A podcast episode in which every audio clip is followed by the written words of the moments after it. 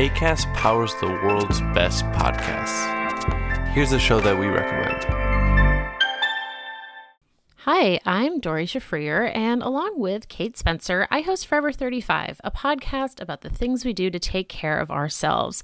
Join us every Wednesday with guests like author Phoebe Robinson, chef Samin Nosrat, actress Busy Phillips, and even former Secretary of State Madeleine Albright. On Mondays and Fridays, we have mini episodes where we answer listeners' questions on everyday problems like how useful a butt mask really is, how to deal with a petty friend, or how to relax after a long day. So join us Monday, Wednesday, and Friday on Forever 35, where we're not experts, but we are two friends who like to talk a lot about serums. ACAST helps creators launch, grow, and monetize their podcasts everywhere. ACAST.com.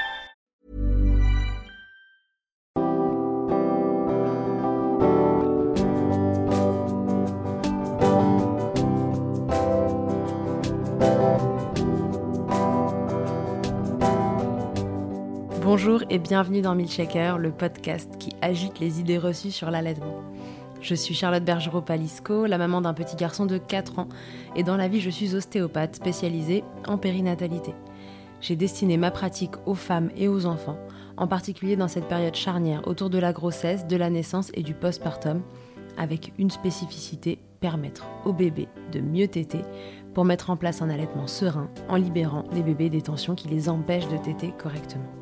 Ce podcast, je l'ai imaginé pour vous offrir des témoignages variés, des expériences de familles qui ont allaité plus ou moins longtemps et avec plus ou moins de facilité.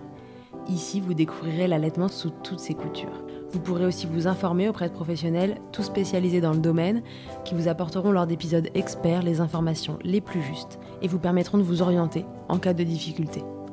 Mon objectif, il est très simple, offrir ces informations à toute mère, famille et tout professionnel qui souhaite se renseigner sur le sujet que chacun puisse faire ses choix de façon éclairée et casser les idées reçues qui circulent pour vous rendre l'allaitement plus accessible, plus facile, normal, banal même, et ce qu'importe vos envies et votre projet.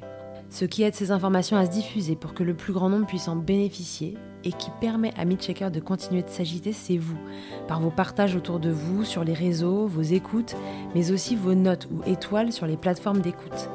Alors je vous serais très reconnaissant de prendre une minute pour soutenir ce projet. Et maintenant, place à l'épisode. Lisa Rose est la maman de Georgia, qui a 10 mois quand nous tournons cet épisode. 10 mois d'allaitement tantôt exclusif, tantôt mixte, 10 mois d'une aventure qu'on peut qualifier de sereine désormais. Mais tout n'a pas démarré comme prévu. Sur le papier, tout était évident. Lisa Rose avait un projet bien défini, la mise au monde de sa fille de la manière la plus physiologique possible, en maison de naissance, sans péridurale, et l'allaitement qui, pour elle, en découlait. Et puis la vie est parfois joueuse et décide de mettre un peu de bazar dans nos plans pour voir comment on s'adapte. Ici c'est Georgia qui, enroulée dans son cordon, n'est jamais descendue dans le bassin de sa maman. Et après un travail interminable, arrivera finalement par césarienne en maternité. Alors l'allaitement, qui était évident sur le papier, a pris une toute autre tournure. Il est devenu nécessaire, indispensable, salvateur même, pour Lisa Rose, qui avait besoin de réparer cet accouchement douloureux. Et la douleur, elle fait partie du postpartum de Lisa Rose. Elle la force à s'adapter pour pouvoir allaiter Georgia, qu'elle ne peut ni porter ni bercer en attendant d'aller mieux. Ajoutez à ça une infection pour maman et pour bébé, et quelques douleurs des mamelons au démarrage, fort heureusement, Lisa Rose est tombée sur une équipe, ou que dis-je une partie d'équipe à la maternité qui a tout fait pour ne pas mettre à mal cet allaitement, qui était devenu si important. Ajoutez à ça un conjoint ô combien impliqué qui prend sa place. Remuez tous ces ingrédients, vous aurez un milkshake délicieux dont Lisa Rose va vous livrer tous les secrets. Je vous souhaite une belle écoute. Bonjour Lisa, bienvenue dans Milkshaker. Bonjour, merci. Lisa, je suis ravie de te retrouver aujourd'hui, enfin de te trouver aujourd'hui. C'est la première fois qu'on se rencontre et en plus, on a eu l'opportunité de le faire en direct, donc c'est toujours plus sympa d'échanger euh, en face à face. Donc ravie de, de t'accueillir chez moi pour cet épisode. Pour commencer, un peu comme tout le monde, je vais te demander de te présenter, de nous dire ce que tu fais dans la vie. D'accord. Donc je m'appelle Lisa Rose, j'ai 25 ans, je suis créatrice de contenu euh, et donc je suis la maman de Georgia Maria qui va avoir 10 mois dans deux jours. Euh, voilà. Ok, très bien. Alors Lisa, bah, si on est là aujourd'hui, c'est que tu as allaité ta fille. Alors moi, la première question que j'aimerais te poser, c'est euh, déjà, est-ce que tu avais prévu d'allaiter? Est-ce que c'était un souhait de longue date pour toi? Ou est-ce que c'est quelque chose qui est intervenu assez tardivement? Comment, c'était quoi ta vision de l'allaitement? Est-ce que tu avais euh, voilà, une transmission autour de ça, un environnement allaitant et que ça te semblait une évidence? Alors, quand je suis tombée enceinte, j'avais pas vraiment d'idée fixe sur est-ce que j'allais allaiter ou est-ce que j'allais donner le biberon. Après, euh, voilà, on s'est, on s'est renseigné. Je me suis un peu plus tirée, euh, tournée vers tout ce qui est donc euh, l'accouchement physiologique, etc. Et donc, ouais, l'allaitement, j'ai eu envie de le faire, mais sans me mettre de pression. Je me disais pas, il faut absolument que j'allaite. Je me suis dit, ok, je vais essayer. Si ça fonctionne pas, ça fonctionne pas, c'est comme ça. Et puis donc, c'est devenu un petit peu tout l'inverse. Donc après l'accouchement, vu que l'accouchement ne s'est pas passé comme prévu, donc euh, comme j'ai dit, je voulais un accouchement physiologique. On s'était dirigé vers une maison de naissance, donc on voulait vraiment pousser la physiologie jusqu'au bout. Mm. Et puis donc ça n'a pas été possible. Voilà, euh, voilà la, césarienne. Euh, et en fait, je l'ai vraiment vécu moi comme un comme un échec cette mm-hmm. césarienne, parce que donc j'avais cette idée que toutes les femmes étaient capables d'accoucher naturellement. On le fait depuis la nuit des temps. Euh, et donc j'avais vraiment cette idée euh, très profonde, je l'ai encore d'ailleurs, hein. c'est pas parce que moi ça s'est terminé en césarienne que ça veut dire que d'autres femmes ne sont pas tout à fait capables d'accoucher naturellement. Mais du coup je l'ai vraiment vécu comme un échec. Je me suis dit si je suis même pas capable d'accoucher, comment je vais faire pour être maman? C'était vraiment assez, euh, assez brutal. Et en plus de ça, Georgia est née infectée. Mhm. Donc, on est resté à l'hôpital pendant cinq jours, que des pleurs. on ne savait pas comment la calmer. Elle avait de la fièvre, elle était infectée d'où? Elle avait inhalé du liquide euh, qui était euh, exactement qui était méconial. Ouais ouais. Elle avait donc euh, elle avait bu du liquide amniotique. En fait, elle était complètement emmêlée dans son cordon, donc c'est pour ça qu'elle pouvait pas sortir. Ah On était à 10 jours après la date prévue d'accouchement. Voilà, ça, voilà. Ouais, donc là, il était temps qu'elle sorte. Il était temps qu'elle sorte. Et donc voilà, voilà, elle était donc infectée. Et en fait, donc je savais pas me lever puisque mhm. j'avais vraiment extrêmement mal. Enfin, il faut se lever après une césarienne, mais donc je faisais quelques pas et c'était voilà, c'était très très compliqué. Elle ne faisait ben, que pleurer, ben, la pauvre, elle avait mal en fait probablement, ou en tout cas elle se sentait pas bien. Vous l'avez pas su tout de suite qu'elle avait une infection? Alors si, on l'a su assez vite, mais reste que ben, elle était là à pleurer. Nous jeunes parents, on savait pas. Ouais, et puis l'accouchement avait dû être rude pour elle. Hein. Bah oui, ah oui, oui, parce que bah du coup quand même 30 heures de travail avant qu'on qu'on passe à la césarienne. Et donc oui, à l'été, en fait, c'était la seule chose que je pouvais faire pour essayer de la calmer. Parce que la bonne chose, c'est que par contre, dès qu'elle est née, 20 minutes après, elle essayait de, de téter. D'accord. Même s'il n'y avait pas de lait. Mais donc c'est vrai qu'elle a tout de suite eu cette, euh, bah, cette faim et cette vivacité. Et donc, euh, même s'il n'y avait pas de lait, bah, elle tétait. Et ça, ça la calmait. Et c'est devenu du coup directement une évidence en fait que c'était le chemin à suivre pour nous. Et puis comme je le disais, pour moi ça a été salvateur parce que ça je pouvais le faire. Ouais. Ça, j'y arrivais. Tu es revenu remettre un peu de naturel là où, euh, là où l'étape précédente s'était pas passée comme tu le souhaitais. C'est ça. Donc euh, vraiment, ouais, ça a été bah, une révélation peut-être un peu, un peu forte parce que j'avais déjà envie quand même d'allaiter. Mhm. Mais c'est vrai que euh, même si je me disais, bon, je vais essayer, bon, au début, ça n'a pas fonctionné, j'avais pas de l'air, je le répète. Mais pourtant, ben, c'est devenu bah, super important pour nous et encore très précieux encore aujourd'hui, vu que j'allaite encore. Ouais, alors justement, parle-nous des démarrages. Tu nous disais que très rapidement, 20 minutes après, et ça c'est super. Donc en fait, la césarienne, elle a eu lieu dans la maison de naissance Non, elle a eu lieu ah, ailleurs. non, non. Du coup, euh, donc on a dû être transféré de la maison de naissance à l'hôpital. Oui. Euh, donc euh, péridurale, etc. Bah oui. Évidemment, hein, césarienne. mais donc, donc j'étais en anesthésie locale, pas générale. Rachis anesthésie. Voilà, exactement. Du coup, ben, directement, après l'accouchement, enfin, après l'accouchement, dès qu'elle est sortie, ils me l'ont mise en peau à peau. Mhm. directement. Euh, et oui, 20 minutes après, euh, allez, peut-être 30, quoi, mais je veux dire, dès qu'on est arrivé dans la salle, euh, tu sais, la salle donc pas la salle d'opération, mais la, salle, de réveil. C'est ça. Donc ils t'ont laissé avec ta fille en salle de réveil parce que c'est pas toujours le cas. Ah oui oui, ah si si, ils m'ont laissé avec. Ok super. et donc ouais, elle s'est mise à téter directement après quoi. Ok, génial. Et donc là, elle se met au sein, pas de douleur pour toi, rien de particulier qui se passe, juste un bébé qui t'aide. Bah, pour l'instant, voilà, il n'y a pas encore de lait, mais il y a le colostrum qui va arriver. C'est ça, c'est ça. Alors, euh, bah, c'était pas agréable. Hein. Franchement, les premiers jours, non, c'était pas la sensation. En fait, oui, c'est pour moi, ça tiraillait. Euh, enfin, c'était pas très très agréable. Mais en tout cas, elle, elle voilà, elle t'était. Et donc, euh, ce qui était un petit peu compliqué, c'est comme je le disais, elle était infectée. Et euh, elle a perdu assez vite plus de 10% de son poids. Ah mince. Et moi, je n'avais pas de lait, parce que pas de montée de lait, parce que donc la césarienne peut retarder justement la montée de lait. Euh, et donc, on a dû lui donner un complément. Et donc, c'est vrai que tout ensemble a fait que ça a été très compliqué parce que, ben, je de... enfin, vu que j'avais pas de lait, il fallait absolument le stimuler. Il y avait une équipe qui, évidemment, pour ce que eux pensaient être le bien de Georgia, insistait un peu pour qu'on passe au complément, mhm. évidemment. Euh, et, et, donc voilà, c'est vrai que ça a été assez compliqué au démarrage. Mais dans ces choses un petit peu, euh, ben voilà, dans ce pas de chance entre guillemets, donc on a eu la chance que Georgia avait cette envie de téter Ouais. et qu'on a eu quelques sages-femmes qui étaient vraiment très tournées sur le physiologique euh, à la maternité Mhm. et qui, elles, ont un petit peu contourné les règles que le pédiatre donnait pour pouvoir nous aider à vraiment démarrer cet allaitement. Ok, et alors du coup, comment, euh, comment ça s'est passé? Donc on lui donne euh, finalement au bout de quoi 24, 48 heures, j'imagine, Ouais. des compléments, c'est ça? Parce qu'il trouve qu'elle perd trop Ouais. de poids. Toi, tu as ta montée de lait qui est pas là pour l'instant. Rien du tout. Quel Ouais. est le laps de temps entre la naissance du coup et la montée de lait? Ta montée de lait, elle arrive à quel euh, Elle est jour? arrivée à 5 jours postpartum. Voilà, donc Ouais. du coup, elle a fait euh, quasiment 3 jours de compléments. Georgia, C'est ça. c'est ça? Et donc pendant qu'elle prenait des compléments, qu'est-ce que toi, tu as pu mettre en place Mhm. pour euh, quand même que la montée de lait se fasse? Ouais. Euh, Alors tu l'as mise au sein, j'imagine, quand ça. même, au maximum. Alors, je la mettais au sein, du coup, euh, toutes les peut-être 2-3 heures, Ouais. mais aussi quand elle était vraiment inconsolable. Donc, en fait, je la mettais énormément au sein. Et alors, euh, évidemment, toutes les, les techniques, les tisanes, de fenouil, tout ça y passait, la chaleur, les compresses chaudes, etc. Ouais. Euh, et le, le tire-lait. Donc, il y avait un tire-lait médical dans la maternité. Et donc, après chaque tétée, je devais tirer mon lait.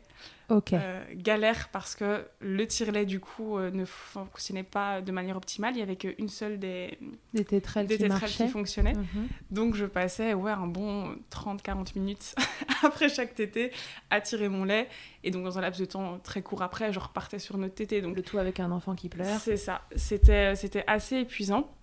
Et puis donc ouais, aussi un petit peu démoralisant dans le sens où quand on tire son lait et qu'il n'y a rien qui sort, mais rien, je te dis euh, 3 à 5 millilitres, quoi, Ouais. vraiment rien qui sort.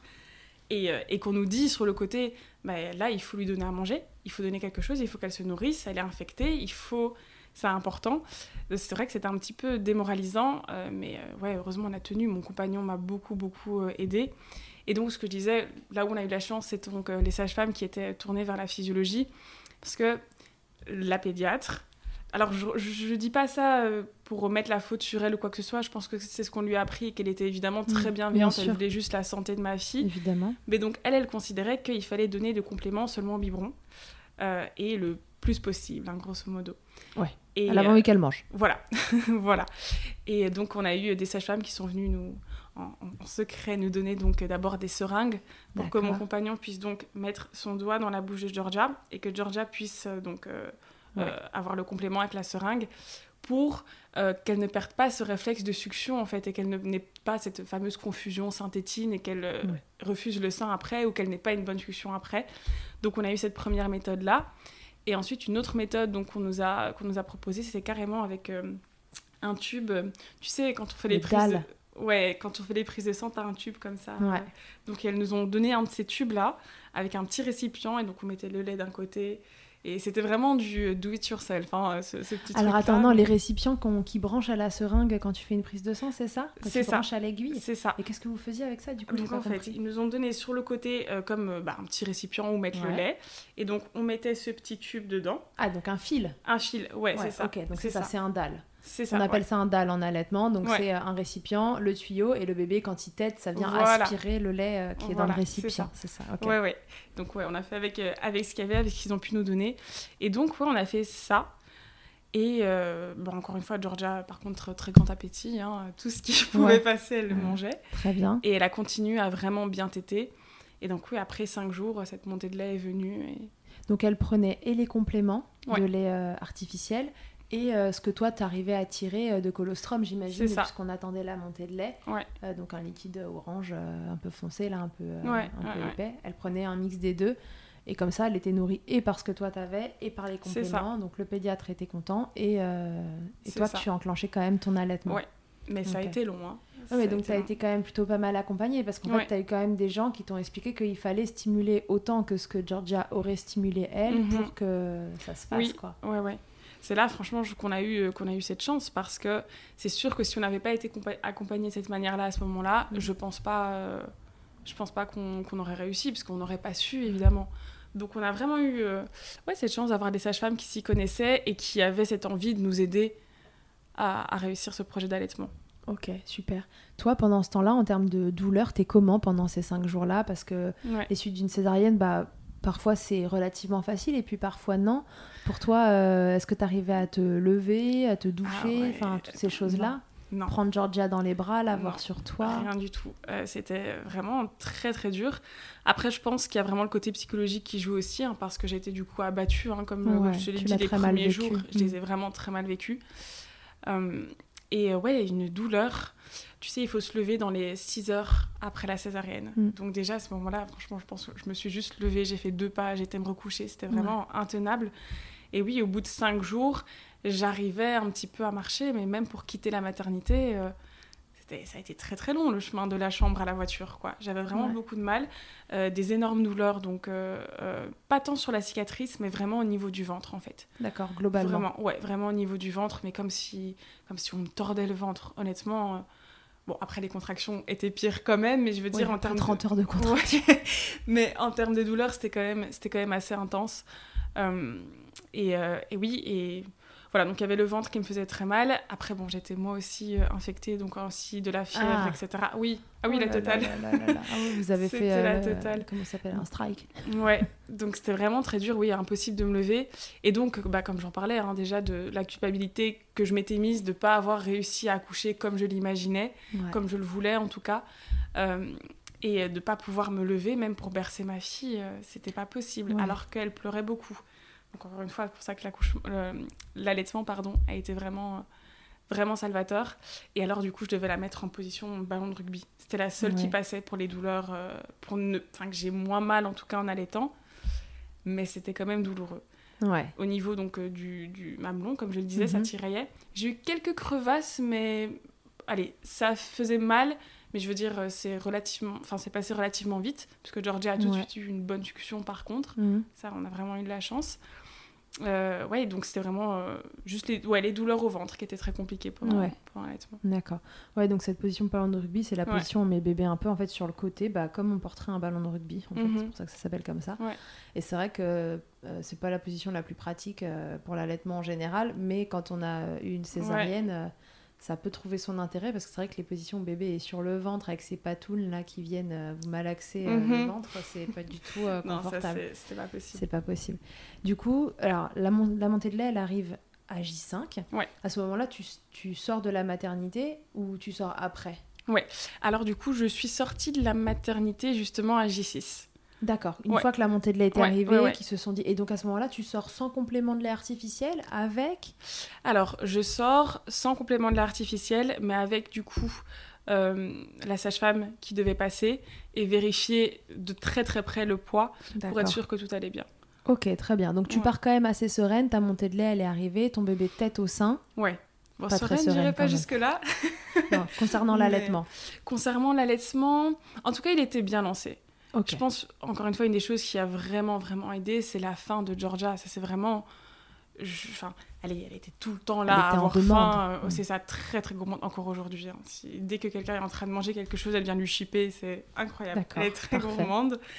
Mm, Et donc, ça, oui, ça a aidé parce que, bah, à partir du moment où elle, de toute façon, elle était tout le temps en train de téter, je me disais, bon, ça devrait fonctionner. Oui. Et vu que en termes sur le mamelon, en tout cas, j'avais à ce moment-là plus de douleur, plus de crevasses, ça allait. Oui, donc tu as vécu euh, les tout démarrages de, Ouais. de ces sensibles, euh, mais c'est pas Mhm. l'horreur, c'était plus euh, des problèmes de césarienne Ouais, et de cicatrisation qui posaient problème.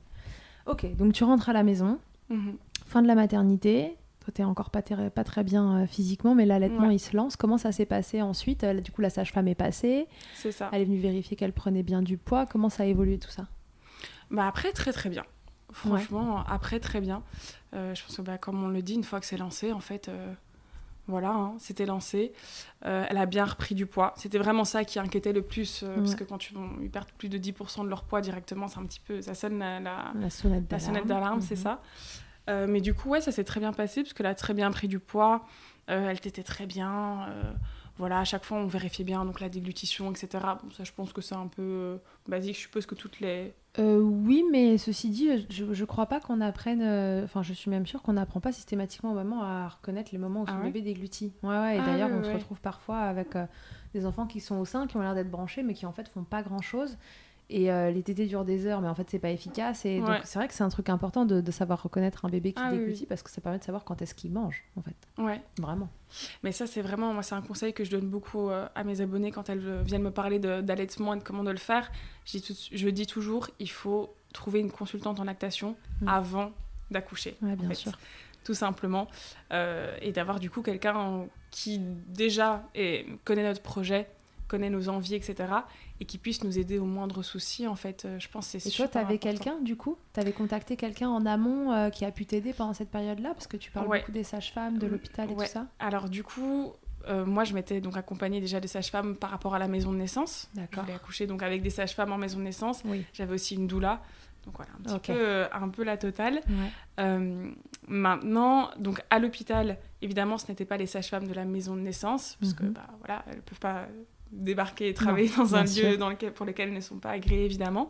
Euh, mais donc, pour le suivi post-accouchement, c'était euh, les sages-femmes euh, avec lesquelles je devais accoucher en maison de naissance. D'accord, ok, très bien. Ouais. Ok, donc euh, t'as as été bien accompagnée. Mhm. Euh, donc tu rentres à la maison euh, cinq jours après. Georgia, elle de son côté, elle reprend du poids, ça Ouais. roule. L'infection, euh, j'imagine qu'elle est traitée. Ah oui, oui, tout oui. ça se désamorce. C'était avant de, ouais, avant de quitter l'hôpital, évidemment. Bah, elle a été sous antibiotiques hein, pendant, les, pendant les cinq jours.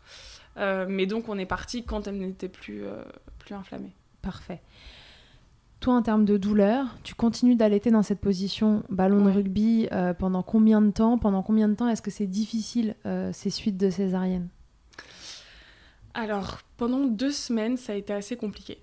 Vraiment, pendant deux semaines, ça a été assez compliqué en termes de douleur. Euh, et puis, en plus, bon, j'avais ce truc, euh, je voulais pas trop prendre de, de médicaments. Ah ouais? Ouais, ouais, ouais. Parce que euh, autant maintenant, si demain je tombe malade encore une fois, qu'il faut des antibiotiques, bien sûr, euh, je vais les prendre. Mais c'est vrai que les antidouleurs, j'avais pas envie d'en prendre des tonnes en allaitant. Ouais, Ça- rapport à l'allaitement pour que la petite n'en mange pas trop. C'est ça. Bon, c'est vraiment une question de, de choix personnel Mm. parce qu'en soi, actuellement, on dit que ça pose Ouais, pas de soucis. Voilà, c'est mes convictions. Je j'avais pas spécifiquement envie de le faire. Oui, donc du coup, tu luttais un peu avec ta Ouais. douleur. euh. C'est ça, c'est ça. Euh, mais après, euh, franchement, après ces deux semaines, ça s'est. Disons que ça a été dur pendant deux semaines, et puis c'est comme si du jour au lendemain, entre guillemets, ça allait vraiment mieux. D'accord. T'as Euh, senti un moment quelque chose euh, qui a changé ça, et euh, ça. ça. a été beaucoup mieux. Je me suis aussi, bah, mon compagnon est, est kiné, Ah, et donc- super. ouais, il m'a un petit peu aussi forcé à faire un peu des mobilisations et à un peu plus marcher, sans trop exagérer évidemment. Il faut Mm. faire attention au suite d'une césarienne pour vraiment bien cicatriser. Mais ça, ça m'a aidé. Ça, ça m'a aidé Ça aussi. t'a permis de remettre du mouvement et ça. de délier un petit peu toutes les Ouais. tensions qui étaient en train ouais. de se créer autour. Voilà. Et euh, ouais, après, franchement, euh, ça a été. Honnêtement, jusqu'à six semaines, c'est ce qu'on nous dit, hein, jusqu'à six semaines, il faut vraiment faire attention. Donc Mm. euh, j'ai continué à le faire. Mais voilà, je pense qu'à partir. Je peux dire à partir de la troisième semaine, Ouais. ça commençait à vraiment aller mieux. Ok. T'as pu commencer à l'allaiter dans d'autres positions? C'est ça.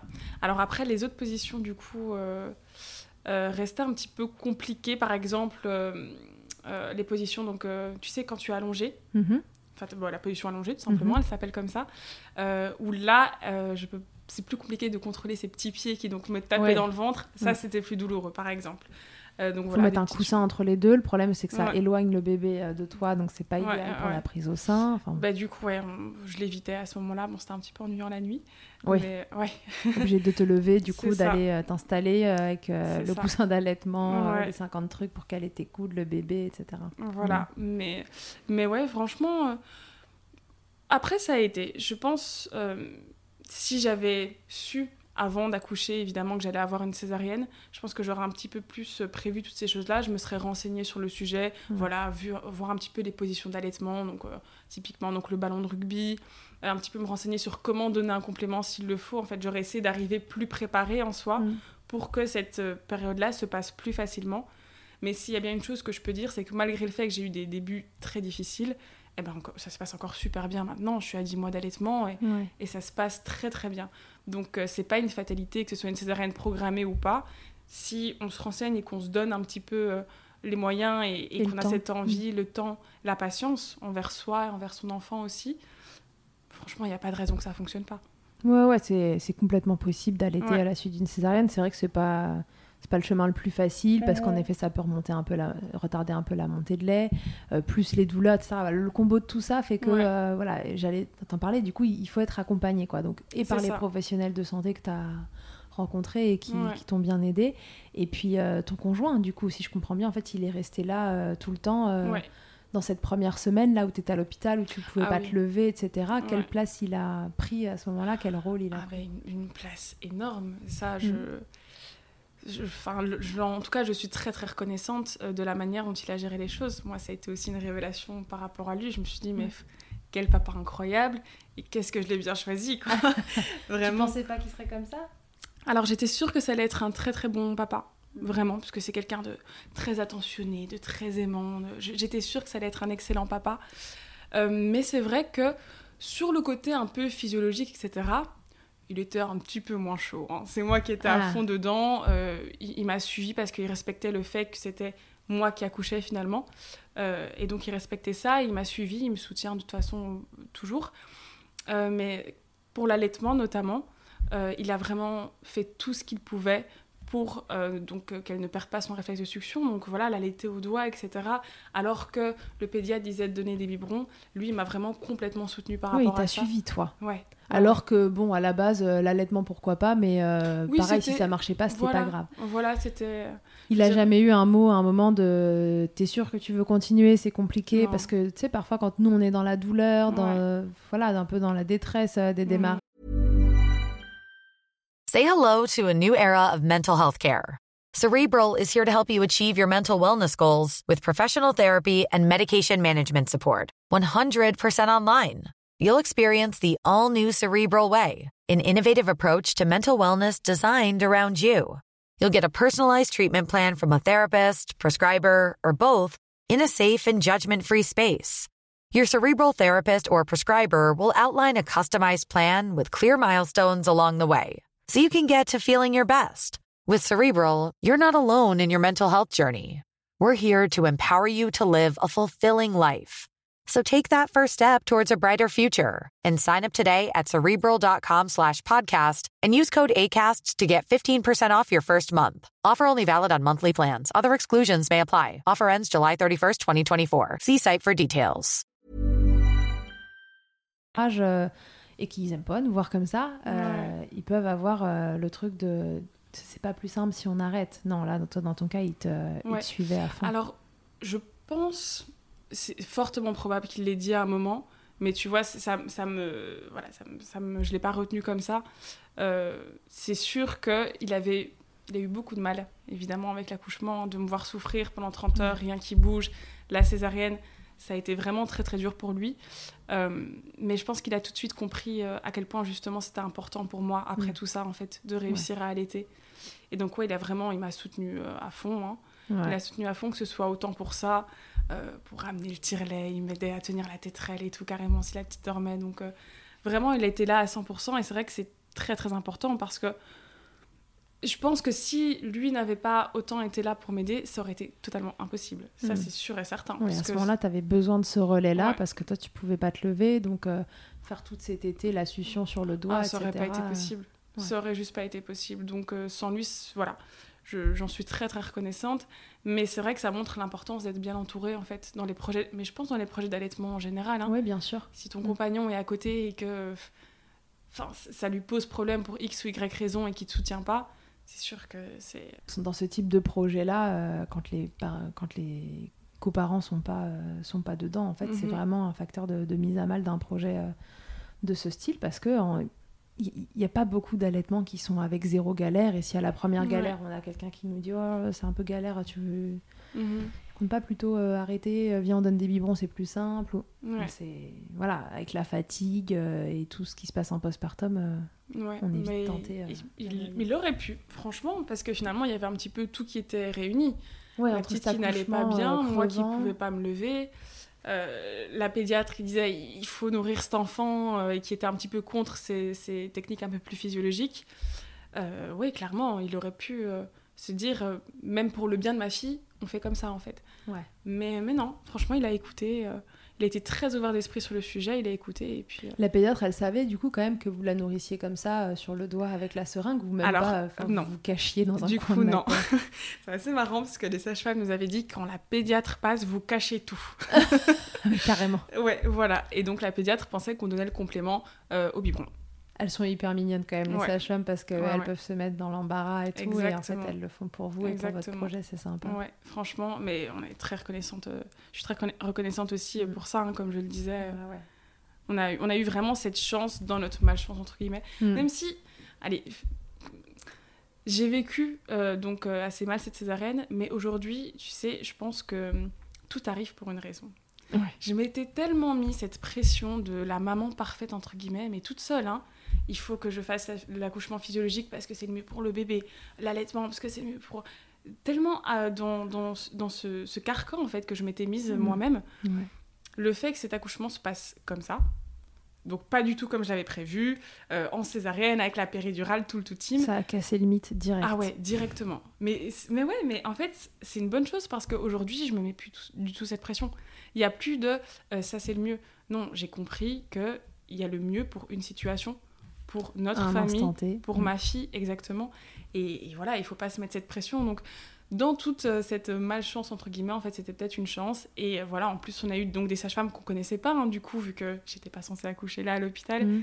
qui nous ont suivis, qui nous ont aidés.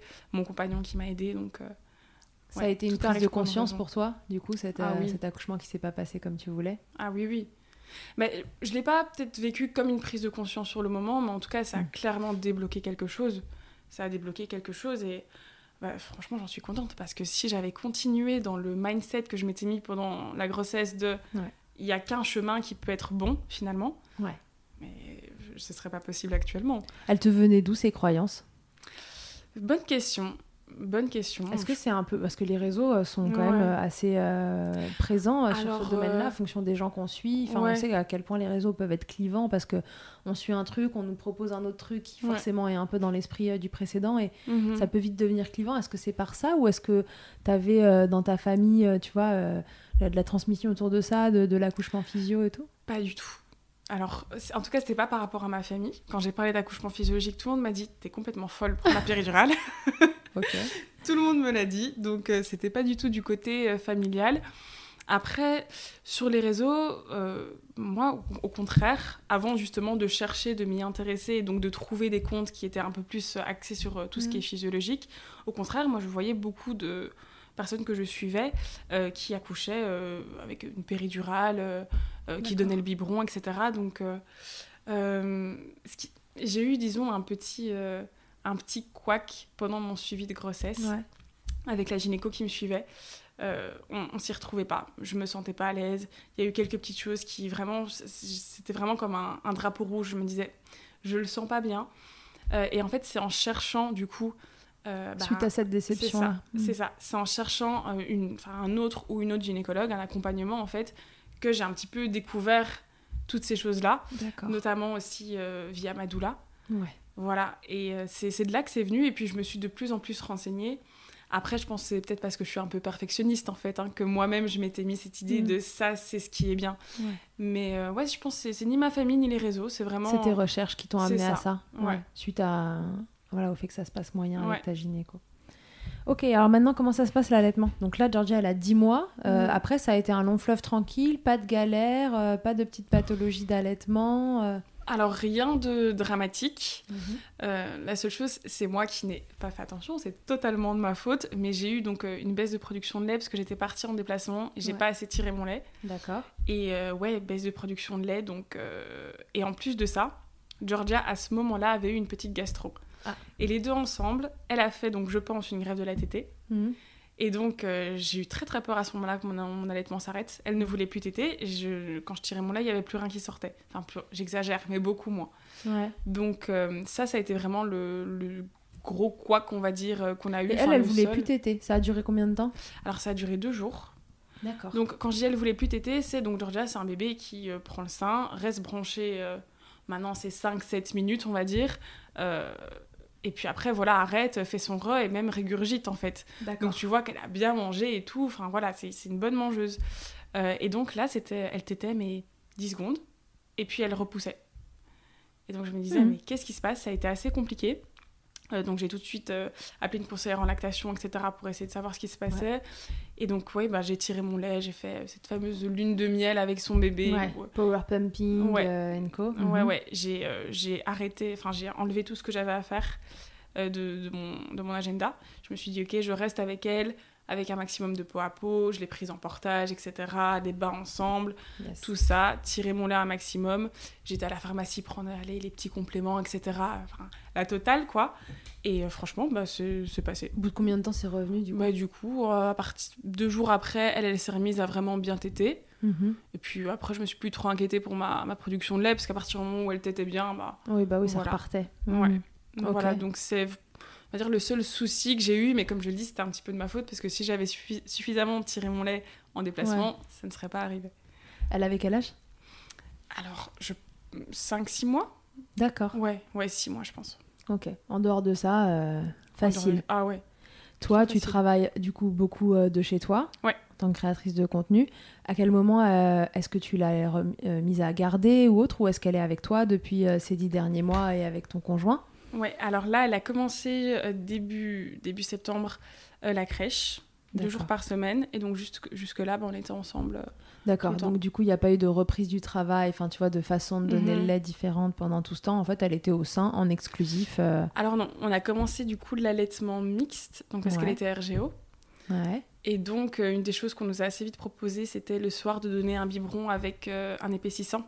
Ah oui, d'accord. Parce que bah, sinon, le RGO était un petit peu trop, trop intense, elle a carrément dû être sous traitement. Mhm. Et donc, c'était euh, enfin, simplement pour qu'elle garde le lait pendant la nuit et qu'elle puisse dormir, quoi. D'accord, ok. Donc, euh, bah, un lait- euh, anti-régurgitation basique, quoi. Ok. Donc, on a fait ça. On donnait aussi du, du de la farine de caroube en début de tétée. Mais bon, c'est un peu compliqué, en fait, quand il y a Ah oui, c'est tout un truc ça. De... Ouais. Ouais, ouais. Écoute, euh, c'est les solutions qu'on nous a données. À ce Ouais, moment-là, on faisait comme on pouvait. Mais c'est vrai que c'est compliqué avec un bébé RGO à l'été d'épaissir le, lit, en- le, le lait, pardon, parce que du coup, c'est soit euh, bah, tu vas tirer ton lait avant et tu le tu, Oui, tu et puis c'est pas vraiment conseillé en fait de de- d'épaissir le lait maternel. Enfin, on dit qu'à la limite il est plus Ouais. digeste, donc euh, qu'à Ouais, la ouais, limite c'est censé mieux passer.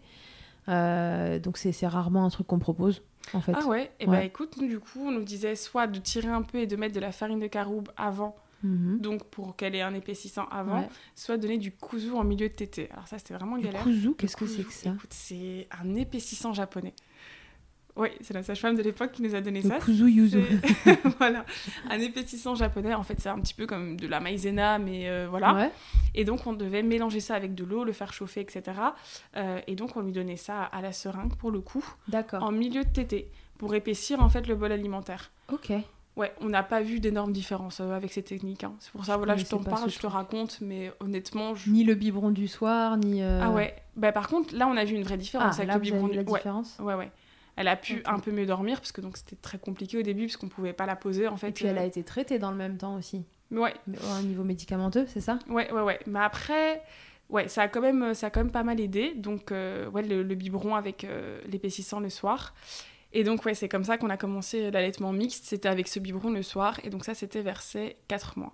D'accord, ok. Ouais. Donc à partir de. En fait, depuis ces 4 mois, elle est en allaitement mixte, elle Ouais. prend ce biberon le soir euh, épaissi. C'est ça. Alors, je, je- faudrait demander euh, à des consultantes en lactation, etc. Je sais pas si c'est. Enfin, on est sur un épisode témoignage, hein, donc euh, Ouais. renseignez-vous euh, avant, euh, Ah avant oui, tout bien ça. sûr. Il faut évidemment essayer de trouver la cause du reflux. Épaissir le lait est une façon de.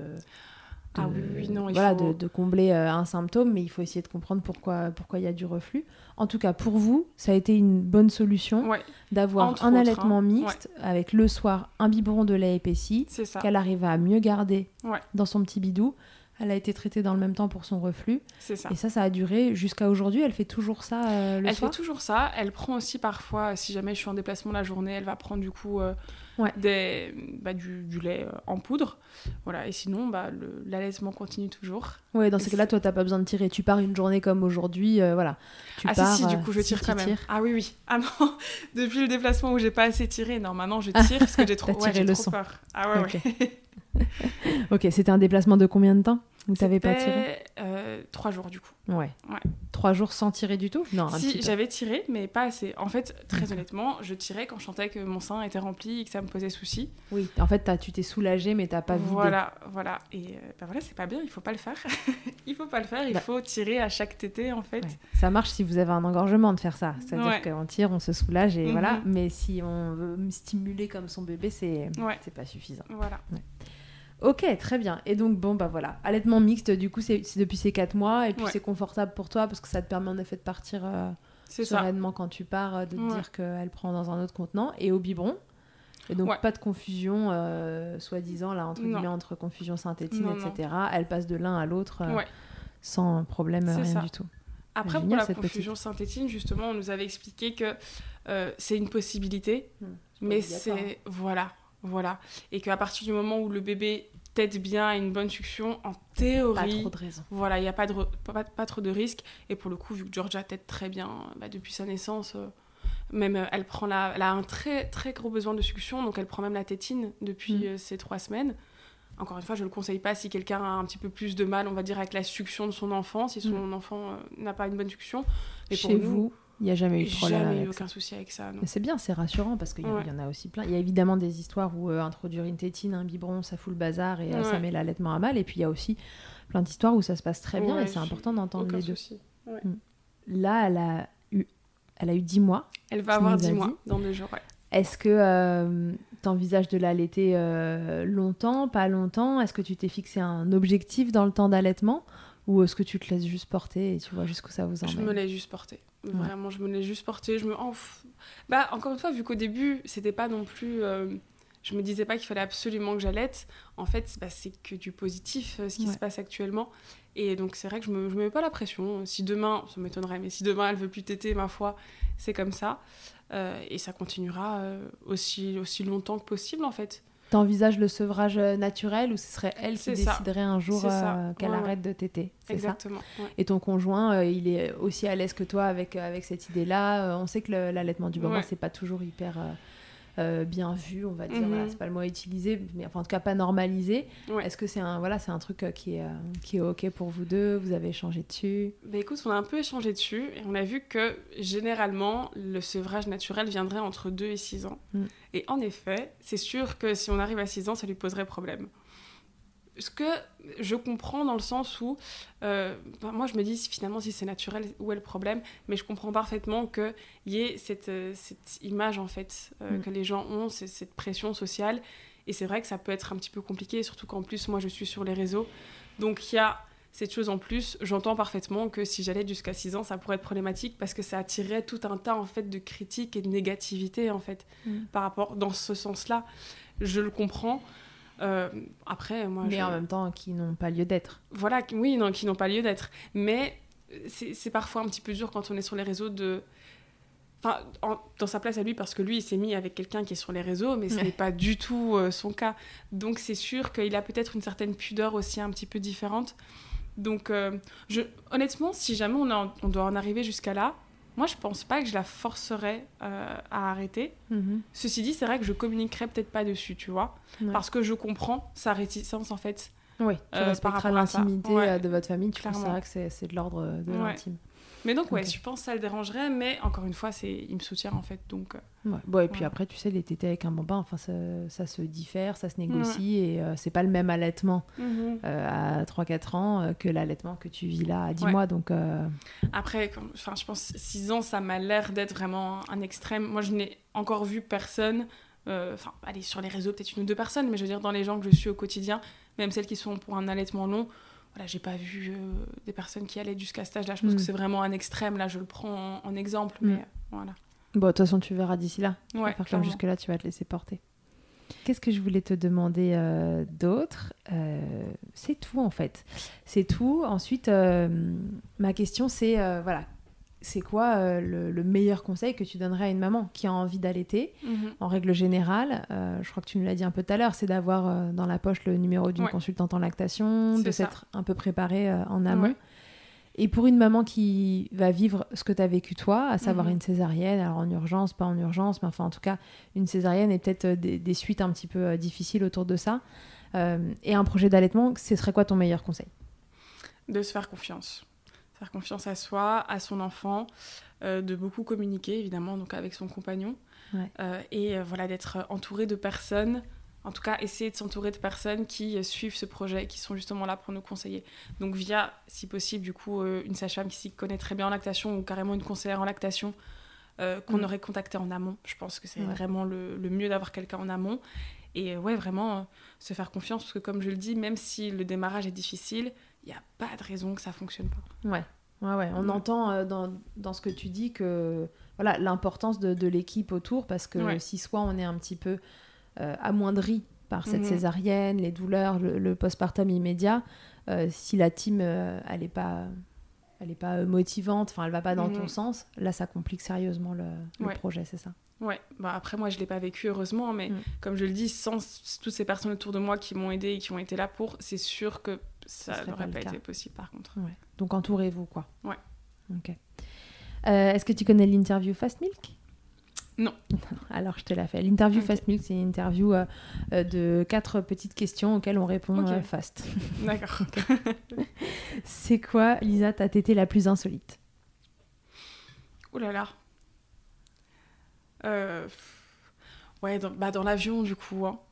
Enfin, c'est pas finalement très insolite, mais c'est vrai qu'on a déjà pas mal pris l'avion avec Georgia et du coup, euh, bah, elle a été euh, euh, au décollage et à l'atterrissage pour éviter qu'elle ait les oreilles aux bouchées. oreilles. Ouais. Ok. Le truc le plus glamour qu'il t'ait été donné de vivre durant ton allaitement? Ça peut être ironique ou pas du tout? Ouh là là. Le truc le plus. Qu'est-ce qui est glamour ou pas glamour du tout Il y a un truc pas glamour, je sais. Oui. Bah après, je pense que ça nous arrive aussi beaucoup, mais euh, ouais, j'ai un, un bon réflexe d'éjection. Il est pas Mm. trop fort, mais il est bon. Donc Ouais. ouais, du lait partout, quoi. Ouais. En jet. T'en fous partout. voilà. Qui s'en est pris dans la tête? Ta position préférée dans le Kama Sutra de l'allaitement, c'est quoi? Euh, allongé. Allongé finalement Ouais, ouais, ouais, Alors, finalement. cette position qui était difficile à faire au démarrage. Ouais, euh, ouais, mais maintenant, euh, très bien. Et le ballon de rugby alors?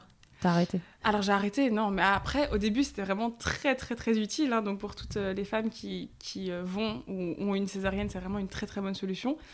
Mais euh, ouais, non, elle est galère. Elle est un petit peu galère. C'est Ouais, plus on va pas se facile. mentir, c'est ouais. un peu galère. Pour le coup, si on veut une, une position similaire, la Madone est beaucoup plus. euh, Et puis plus plus ils grandissent, plus c'est la galère. Ils ont les pattes derrière euh, qui Mm. dépassent. tu peux pas te mettre dans ton canapé tranquille, ça va pas. Ballon de rugby euh, quand vraiment c'est nécessaire.